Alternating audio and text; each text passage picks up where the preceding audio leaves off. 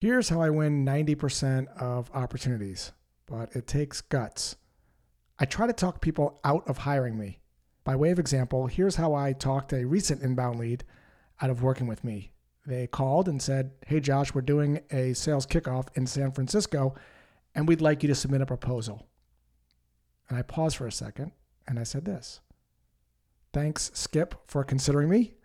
I know there are a ton of sales trainers out there that you can choose from for your SKO.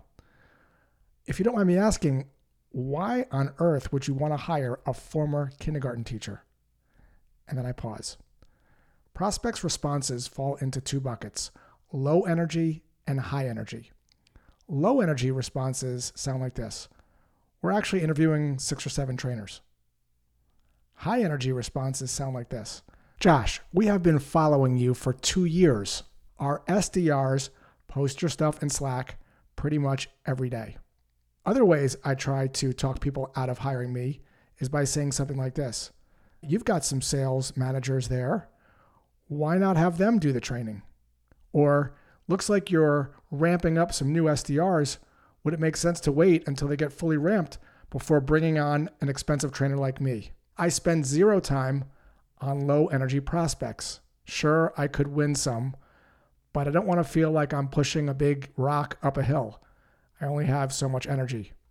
If it's a high energy prospect, I might say this to further talk them out of working with me.